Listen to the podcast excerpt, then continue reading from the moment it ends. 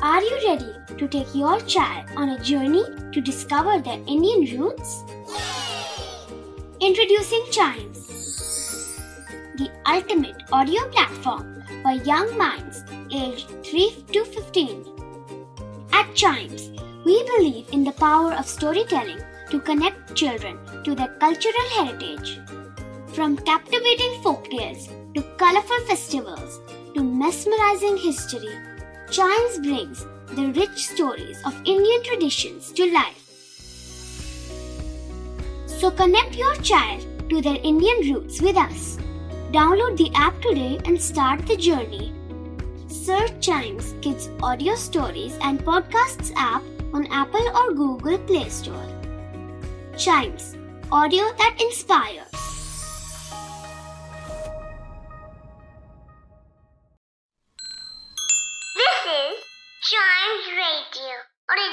Original podcast.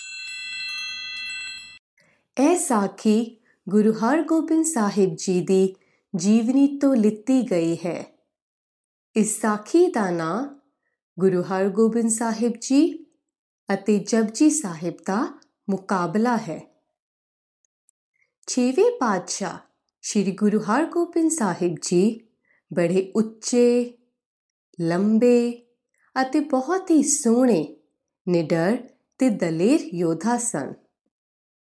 ਉਹ ਜਪਜੀ ਸਾਹਿਬ ਦੀ ਮਹਾਨਤਾ ਬਾਰੇ ਸਿੱਖਾਂ ਨੂੰ ਸਮਝਾਉਂਦੇ ਸਨ। ਇੱਕ ਵਾਰੀ ਗੁਰੂ ਜੀ ਨੇ ਆਪਣੇ ਸਿੱਖਾਂ ਨੂੰ ਸੁਨੇਹਾ ਭੇਜਿਆ ਕਿ ਮੈਨੂੰ ਆ ਕੇ ਜਪਜੀ ਸਾਹਿਬ ਦੇ ਪਾਠ ਸੁਣਾਓ। ਸਿੱਖ ਸੰਗਤ ਵਿੱਚੋਂ ਕਈ ਸਿੱਖਾਂ ਨੇ ਆ ਕੇ ਪਾਠ ਸੁਣਾਇਆ ਅਤੇ ਗੁਰੂ ਜੀ ਦੀਆਂ ਆਸੀਸਾਂ ਵੀ ਪ੍ਰਾਪਤ ਕੀਤੀਆਂ। ਇੱਕ ਦਿਨ ਇੱਕ ਸਿੱਖ ਨੇ ਬੜੇ ਪਿਆਰ ਨਾਲ ਪਾਠ ਸੁਣਾਉਣਾ ਸ਼ੁਰੂ ਕੀਤਾ। ਉਸ ਦੇ ਪਿਆਰ ਦੀ ਭਾਵਨਾ ਤੇ ਪਾਠ ਦੀ ਸ਼ੁੱਧਤਾ ਨੇ ਗੁਰੂ ਸਾਹਿਬ ਦਾ ਮਨ ਮੋਹ ਲਿਆ। ਉਹ ਸਿੱਖ ਜਿਉਂ-ਜਿਉਂ ਪਾਠ ਕਰ ਰਿਹਾ ਸੀ, ਗੁਰੂ ਜੀ ਹੌਲੀ-ਹੌਲੀ ਆਪਣਾ ਆਸਨ ਛੱਡ ਰਹੇ ਸਨ। ਉੱਥੇ ਬੈਠੀ ਸਾਰੀ ਸੰਗਤ ਇਹ ਨਜ਼ਾਰਾ ਦੇਖ ਰਹੀ ਸੀ। ਸੰਗਤ ਇਸ ਕੋਤਕ ਨੂੰ ਸਮਝ ਨਾ ਸਕੀ। ਪਾਠ ਦੀਆਂ ਆਖੀਰਲੀਆਂ ਪੌੜੀਆਂ ਤੱਕ ਗੁਰੂ ਜੀ ਆਪਣਾ ਆਸਨ ਛੱਡਣ ਹੀ ਲੱਗੇ ਸਨ ਕਿ ਅਚਾਨਕ ਫਿਰ ਆਪਣੇ ਆਸਨ ਤੇ ਬੈਠ ਗਏ। ਉਸ ਸਿੱਖ ਨੇ ਜਦੋਂ ਪਾਠ ਸੰਪੂਰਨ ਕੀਤਾ ਤਾਂ ਗੁਰੂ ਜੀ ਨੇ ਬਹੁਤ ਆਸੀਸਾਂ ਦਿੱਤੀਆਂ। ਤੇ ਨਾਲੇ ਇੱਕ ਸੋਹਣਾ ਕੋੜਾ ਅਤੇ ਸੋਨੇ ਦੀਆਂ ਮੋਹਰਾਂ ਵੀ ਦਿੱਤੀਆਂ। ਉਸ ਸਿੱਖ ਨੇ ਗੁਰੂ ਜੀ ਨੂੰ ਮੱਥਾ ਟੇਕਿਆ ਅਤੇ ਕੋੜਾ ਤੇ ਸੋਨੇ ਦੀਆਂ ਮੋਹਰਾਂ ਲੈ ਕੇ ਬਹੁਤ ਖੁਸ਼ ਹੋਇਆ ਤੇ ਕਹਿਣ ਲੱਗਾ ਕਿ ਗੁਰੂ ਜੀ, ਤੁਸੀਂ ਬਹੁਤ ਸੋਹਣਾ ਇਨਾਮ ਦਿੱਤਾ ਹੈ। ਉਹ ਕੋੜਾ ਤੇ ਸੋਨਾ ਲੈ ਕੇ ਬੜੀ ਖੁਸ਼ੀ-ਖੁਸ਼ੀ ਆਪਣੇ ਘਰ ਨੂੰ ਚਲਾ ਗਿਆ। ਸੰਗਤ ਬਹੁਤ ਹੈਰਾਨ ਸੀ ਕਿ ਗੁਰੂ ਜੀ ਪਾਠ ਸੁਣਦੇ ਸੁਣਦੇ ਪਹਿਲਾਂ ਤਾਂ ਆਪਣਾ ਆਸਨ ਛੱਡ ਰਹੇ ਸਨ ਤੇ ਫਿਰ ਇੱਕਦਮ ਆਪਣੇ ਆਸਨ ਤੇ ਬੈਠ ਗਏ। ਫਿਰ ਸੰਗਤ ਨੇ ਪੁੱਛਿਆ, ਗੁਰੂ ਜੀ, ਅਸੀਂ ਤੁਹਾਡੇ ਇਸ ਨਜ਼ਾਰੇ ਨੂੰ ਸਮਝ ਨਹੀਂ ਸਕੇ। ਕਿ ਪਹਿਲਾਂ ਤਾਂ ਤੁਸੀਂ ਆਪਣਾ ਆਸਨ ਛੱਡ ਰਹੇ ਸੀ ਤੇ ਫਿਰ ਇੱਕਦਮ ਆਪਣੇ ਆਸਨ ਤੇ ਆ ਗਏ। ਸਾਨੂੰ ਅੱਛੀ ਤਰ੍ਹਾਂ ਸਮਝਾਓ।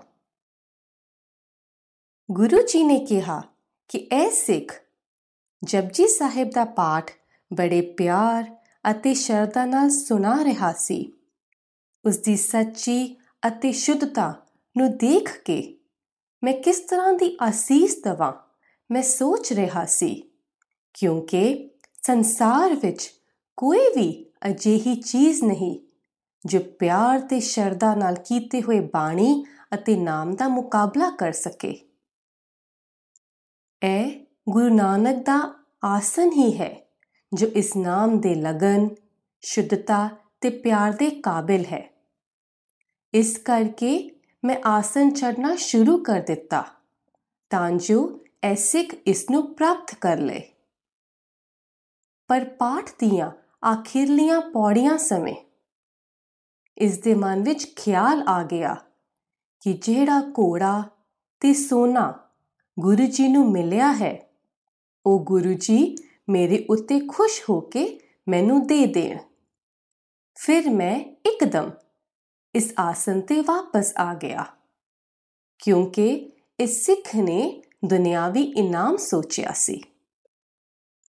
ਗੁਰੂ ਨਾਨਕ ਦੀ ਗੱਦੀ ਤਾਂ ਦੁਨਿਆਵੀ ਚੀਜ਼ਾਂ ਤੋਂ ਪਰੇ ਹੈ।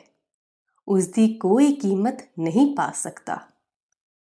ਸਾਰੀ ਸੰਗਤ ਨੂੰ ਸਮਝ ਆ ਗਈ ਕਿ ਜਪਜੀ ਸਾਹਿਬ ਦੀ ਕਿਤਨੀ ਮਹਾਨਤਾ ਹੈ। ਸਾਨੂੰ ਇਸ ਸਾਖੀ ਤੋਂ ਇਹ ਸਿੱਖਿਆ ਮਿਲਦੀ ਹੈ ਕਿ ਜੇ ਪਿਆਰ ਤੇ ਸੱਚੀ ਲਗਨ ਨਾਲ ਪਾਠ ਕਰਦੇ ਹਾਂ ਤਾਂ ਗੁਰੂ ਜੀ ਦੀ ਪ੍ਰਾਪਤੀ ਹੋ ਸਕਦੀ ਹੈ।